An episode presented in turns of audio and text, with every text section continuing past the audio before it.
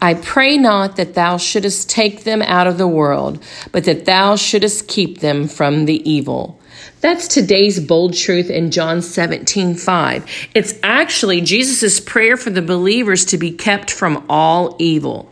You know, here he does not pray for them to die and leave the world, nor seclude themselves in deserts or segregate themselves from the world in communities and monasteries to escape temptation, but to live as lights and examples of God in the world.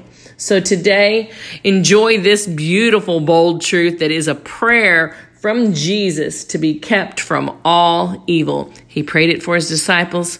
It's still applied today that we should not be of the world, even though we're in it. And we should be lights and examples of God in this world. Have a blessed day. We hope that you're enjoying our journey through John. Catch us back for the next Bold Truth Raw Faith podcast tomorrow. Ring the bell and subscribe and share us with your friends and family. Take care.